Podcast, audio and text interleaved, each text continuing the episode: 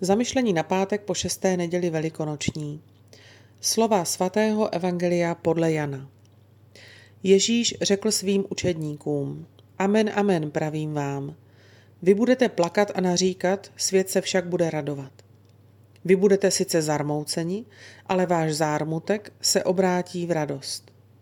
Žena, když rodí, má zármutek, protože přišla její hodina. Když však porodí dítě, nemyslí už na bolesti pro radost, že přišel na svět člověk. Tak i vy nyní máte zármutek. Ale zase vás uvidím a vaše srdce se bude radovat a vaši radost vám nikdo nevezme. V ten den se mě už nebudete na nic ptát. Dnes při vzpomínce na večeřadlo vidíme panu Marii, Matku Boží, Matku Dobré rady, jak rozmlouvá s apoštoly – jak vřelý a bohatý rozhovor. Vzpomínají na všechny radosti, které sdíleli se svým mistrem. Utrpení pašijových dnů se proměnilo v radost. Jaká je příjemná atmosféra ve večeřadle. A co všechno ještě mohou očekávat, jak je Ježíš ujistil. Nyní víme, že Maria, královna apoštolů, snoubenka Ducha Svatého, matka církve, nás vede k přijímání darů a plodů Ducha Svatého. Dary jsou jako plachty na lodi. Když se rozvinou a vítr, představující milost, vane příznivě, jaká rychlost a lehkost plavby. Pán nám také slíbil, že promění v radost těžkosti naší cesty.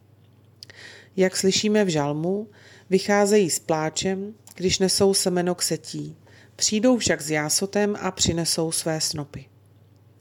Celý tento týden se v liturgii mluví o oživení, o jásání, o věčném a jistém štěstí. Vše nás vede k tomu, abychom žili v modlitbě. Jak napsal svatý Jose Maria Escrivá, chci, abyste byli vždycky šťastní, neboť veselost je podstatnou součástí vaší cesty. Modlete se, aby stejná nadpřirozená radost byla dopřána nám všem. Lidské bytosti potřebují smích pro své tělesné i duchovní blaho. Zdravý humor nás učí, jak žít. Svatý Pavel říká, víme, že těm, kdo milují Boha, všechno napomáhá k dobrému.